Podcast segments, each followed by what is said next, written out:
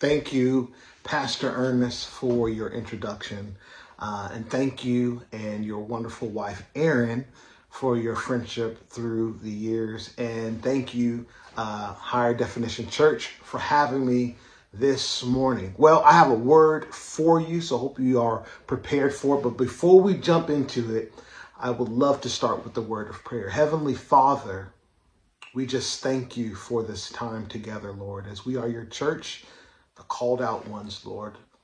We look to you, God, for your leading us, God. We look to you for eternal life, God. We look to you, Lord, for our sustenance today.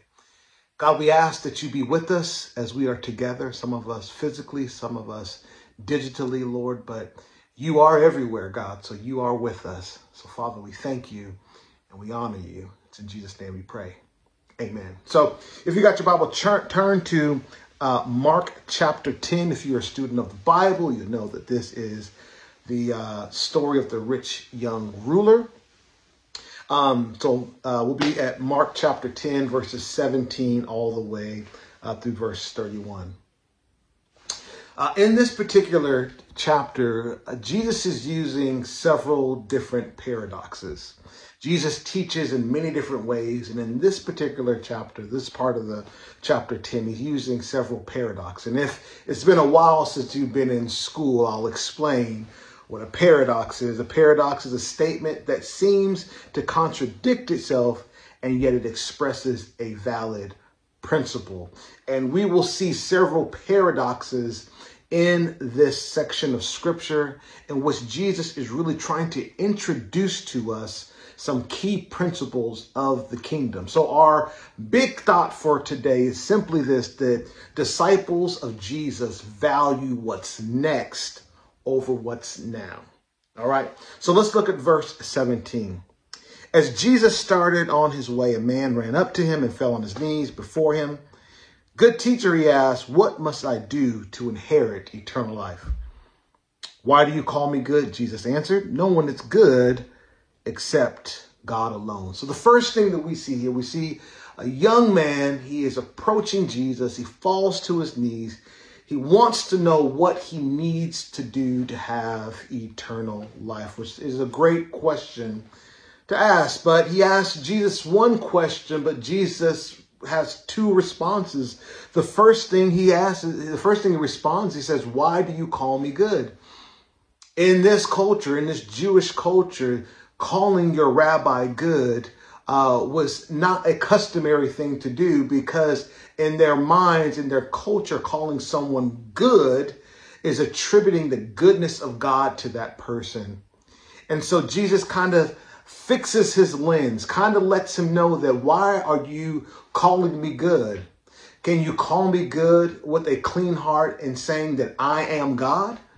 That I am worthy to be served, worthy to be praised? So he kind of pushes back on the young man. Then he tells him that no one is good except God alone.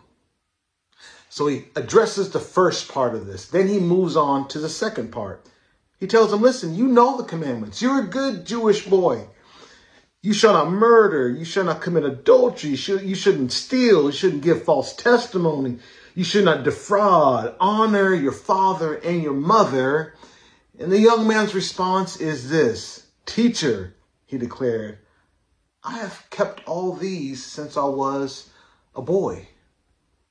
He's a good Jewish boy doing his, his best to follow God's commands, to live a good and upright moral life, to take care of his family, to take care of his community, trying to do all the things he can to God to garner God's favor. And then in verse 21 is very, very important. We look here. It says, Jesus looked at him and loved him.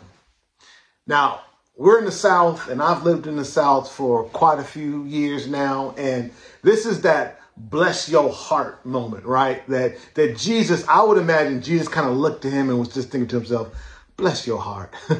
listen, listen, I, I know that that in your eye, in your own eyes, you're you're doing pretty good. But but Jesus looked at him and loved him. Why? Because if you love someone, you are willing to have that tough conversation with them.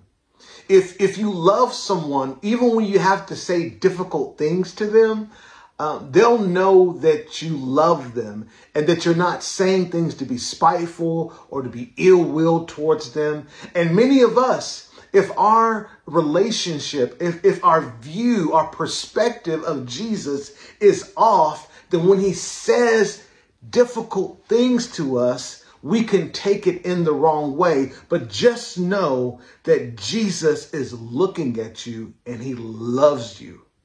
And this is what he says to this young man one thing you lack. Man, I can look at myself right now and think to myself, man, if it, if it wasn't, I, I don't know if I could have just ran up to Jesus and asked him these type of questions because I just think about all the stuff that I lack. But this young man, he tells him, listen, one thing you lack. And he tells them this Go sell everything you have, give it to the poor, and you'll have treasure in heaven. Then you can come and follow me. Here is a paradox. Jesus is telling him, give away your earthly treasure so that you may have heavenly treasure. It's a paradox. Give away all you have, then come follow me.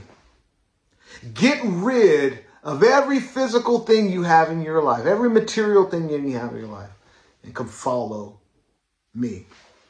Now, let, I want to take a quick pause here. Again, just, just to let you know that this is not a declaration to, to all Christians, okay? Let's keep this in context. This is what Jesus is telling this particular young man for a particular reason, and we're going to see that here shortly.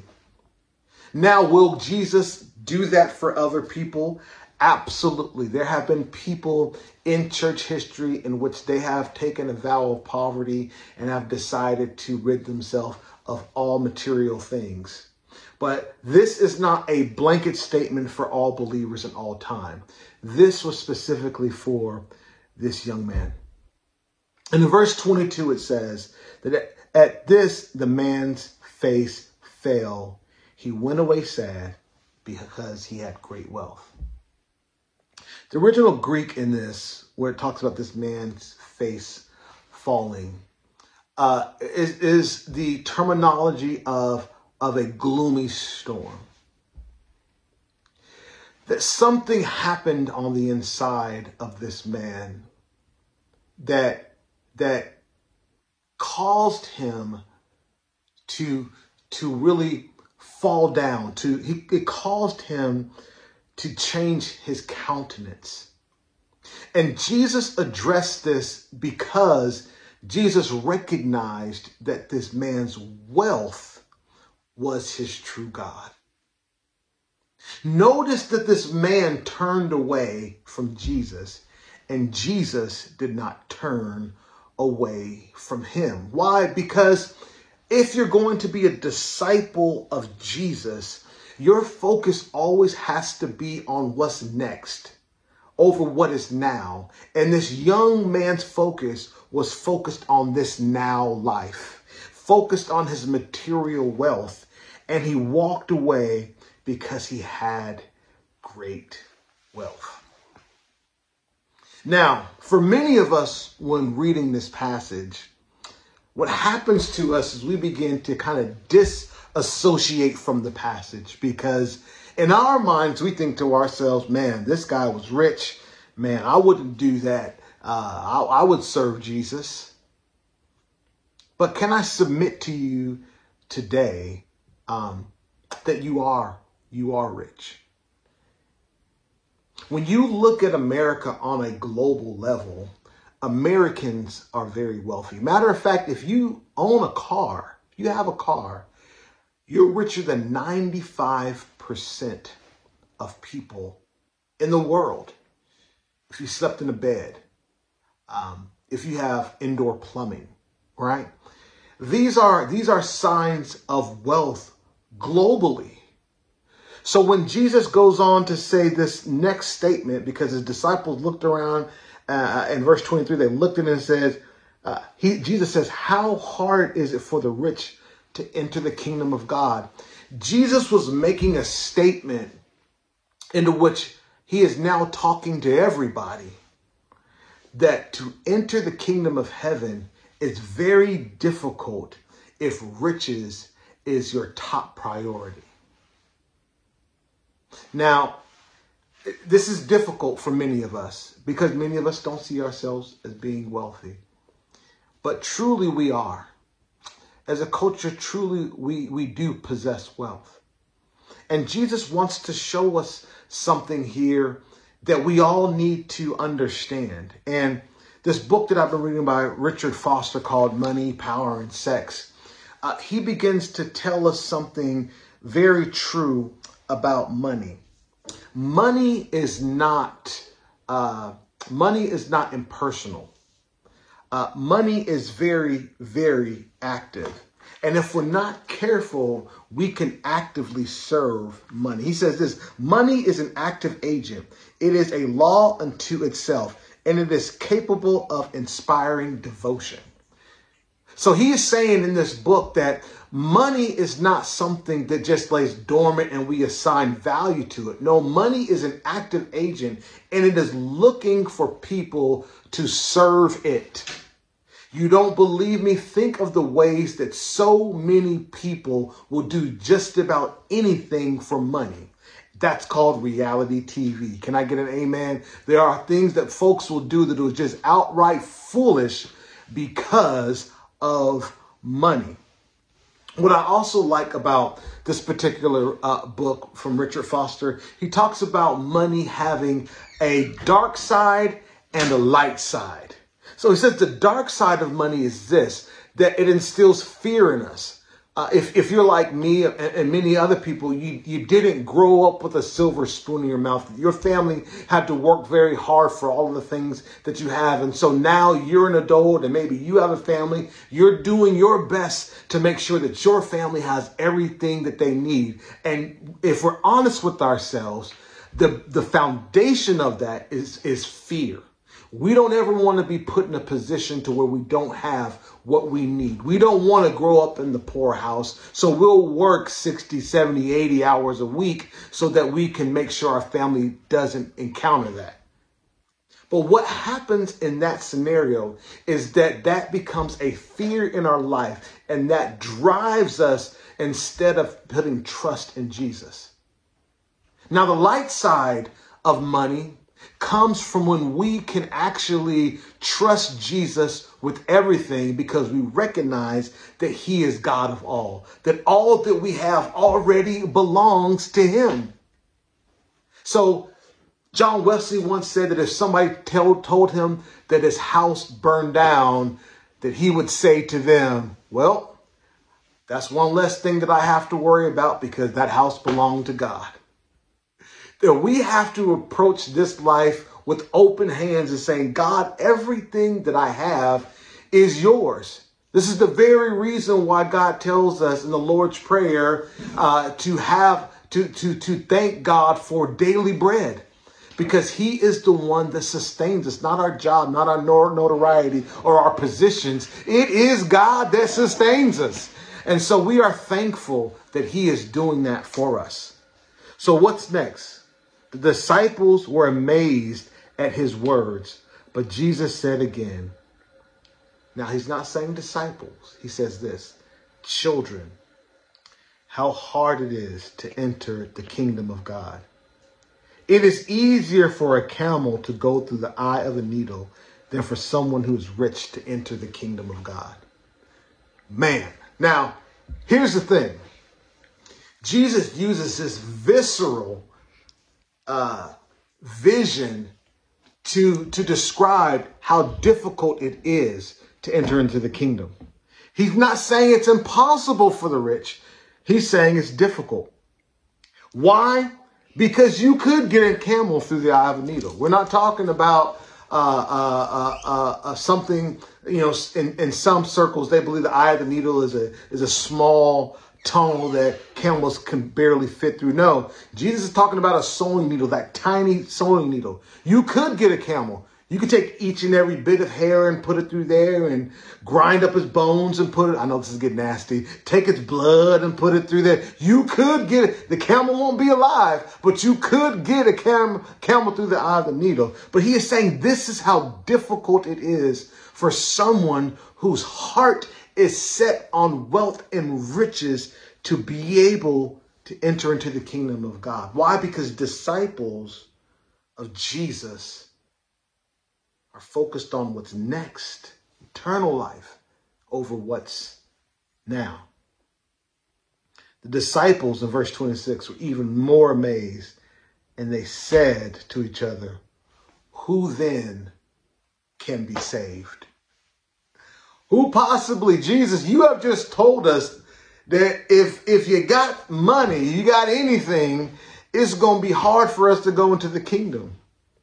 And why would the disciples say something like this? They they would say this, uh, and and and this is prevalent today. The disciples said this because it was prevalent in their culture then, as it is now, that people believe that wealth and riches is a sign of God's favor and blessing on their lives. It sounds good and we want it to be good, but that's terrible theology. We are not promised riches in this Bible. We are not promised riches at all. And so, what we need to do is we need to have a biblical understanding of what it means to be a disciple. That we are focused on the eternal and not the temporal. So, today, just like years ago, Jesus is addressing anybody who is thinking that because they have great wealth, automatically they're in good favor with God. That's simply not true. And this is why Jesus looked at them and said this in verse 27 With man, this is impossible, but not with God. All things are possible with God. It's impossible for us to root out this tendency to want to have stuff. Is God condemning people who are rich? No. We need doctors. We need lawyers. We need chiropractors. We need professional people. We need politicians to influence uh, for the kingdom of God. Those things we need. But we have to approach it in a way that's honoring to God. That they understand that it is just a means to be able to promote the gospel of Jesus Christ. It is a means in that his message can reach those who are both wealthy and those who are both poor. And so Jesus tells us that it is impossible for us to combat this natural leaning to want to acquire more things, to have an important name, to chase after the things of this world. We cannot defeat that ourselves. It's only the message of the gospel that can take our hearts and make it moldable so that God can do his work on the inside of us. And that's a great place to say amen. We need the Holy Spirit on the inside of us, pointing to us areas in which we are elevating over God. Just the other day, I was online, and I know none of you do as much online shopping as, as, as I do. I know that I'm the only one that has multiple Amazon packages coming. I know I'm not the only one that knows the Amazon driver by name. Be like, "What's up, man? How you doing, Paul? Good. You got two packages for me?" I know I'm not the only one. But I had ordered something and I thought I really wanted it. And it came to me in the mail and it's something that uh, that I have multiples of. And when I got it, I was like, man, it didn't move me anymore. Just the idea of wanting it got me to purchase it. But then when I received it, eh, I wasn't I wasn't really moved moved at all. And what's important for us to realize is this that we have bought into a lie that things can make us happy. In David Myers' book, The Pursuit of Happiness, he says this uh, Between 1957 and 1990, the per capita income of Americans doubled in real money. Yet the number of Americans who reported being very happy remained unchanged at one third. Scientifically, more stuff does not make us happy. We may think it will, but it doesn't address our deep need for our Savior to fill us on the inside. So with God, it's possible, but with man, it's impossible. Then we have Peter. Now, we all know that Peter is usually going to be the most outspoken of the group. We all have friends like this that are going to say what we're thinking. And so we're so glad they're with us because they can be the one to address it and not us.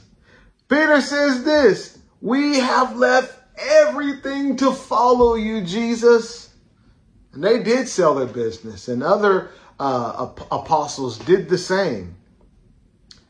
And Jesus reassures them this Truly, I tell you. This is an ancient way of saying, listen, what I'm about to tell you, man, this you can take this to the bank. No one who has left home, brothers, sister, mother, father, or children, or fields for me and the gospel will fail to receive a hundred times as much in this present age, homes, brothers, sisters, mothers, children, and fields, along with persecutions, and in the age to come, eternal life. Jesus says to them, Listen, what you are giving up, you're going to receive so much more.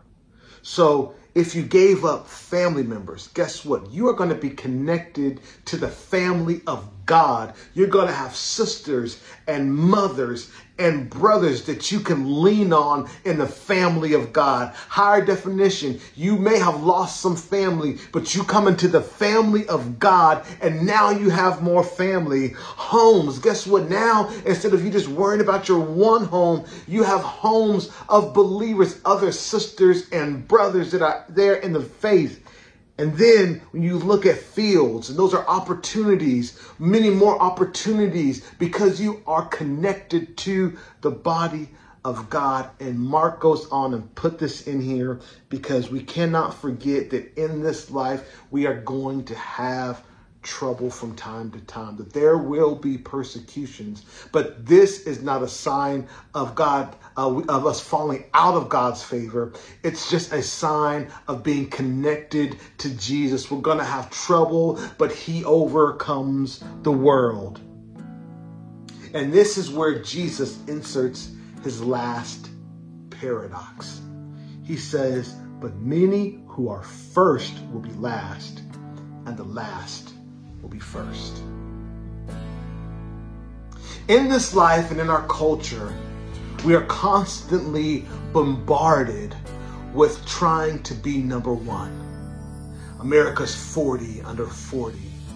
We have sales numbers that we're trying to break and vying for that next position, or maybe uh, hitting certain savings goals and investing goals. We are constantly bombarded with messages that tell us we need more. But when you're a disciple of Jesus, you're not focused on how to make your life comfortable here and now. You're thinking about what your life is going to be like in eternity. And so Jesus says, just in case my message for you wasn't clear before and you had trouble following what was happening between me and this rich young guy, I just want to let you know that if your life right now is about you being number one, that means you're going to be the least of the king in the kingdom of heaven. If you want to be number one temporary, that's fine. I would rather for you to focus on trying to be number one for all eternity. We must be careful all the things that are happening in our lives to dethrone this idea that money solves all problems. We have to allow God's Spirit to indwell in us, to point to those things that we hold over following Jesus, to being a true disciple of Jesus. And we cannot be uh, so ignorant of the ways that the enemy tries to convince us that this is a problem for, somebody else and not for us. Jesus is telling us very plainly that if you want to follow him, you got to trust him with everything.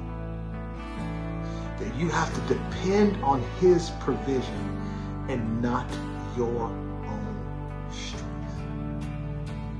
To be a disciple of Jesus truly means you to be focused more on what is to come and not your life right now. Amen. Let me pray for you. Father, I thank you for your word that you've given us today, God.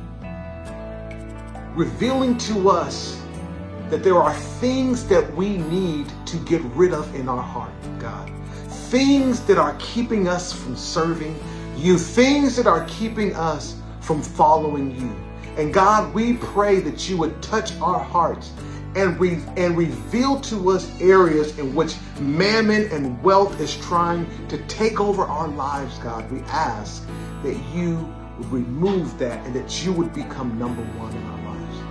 Uh, God, I ask everyone under the sound of my voice, Lord, that your Holy Spirit would speak to them and so that they would be able to serve you. It's in Jesus' name we pray. Amen and amen.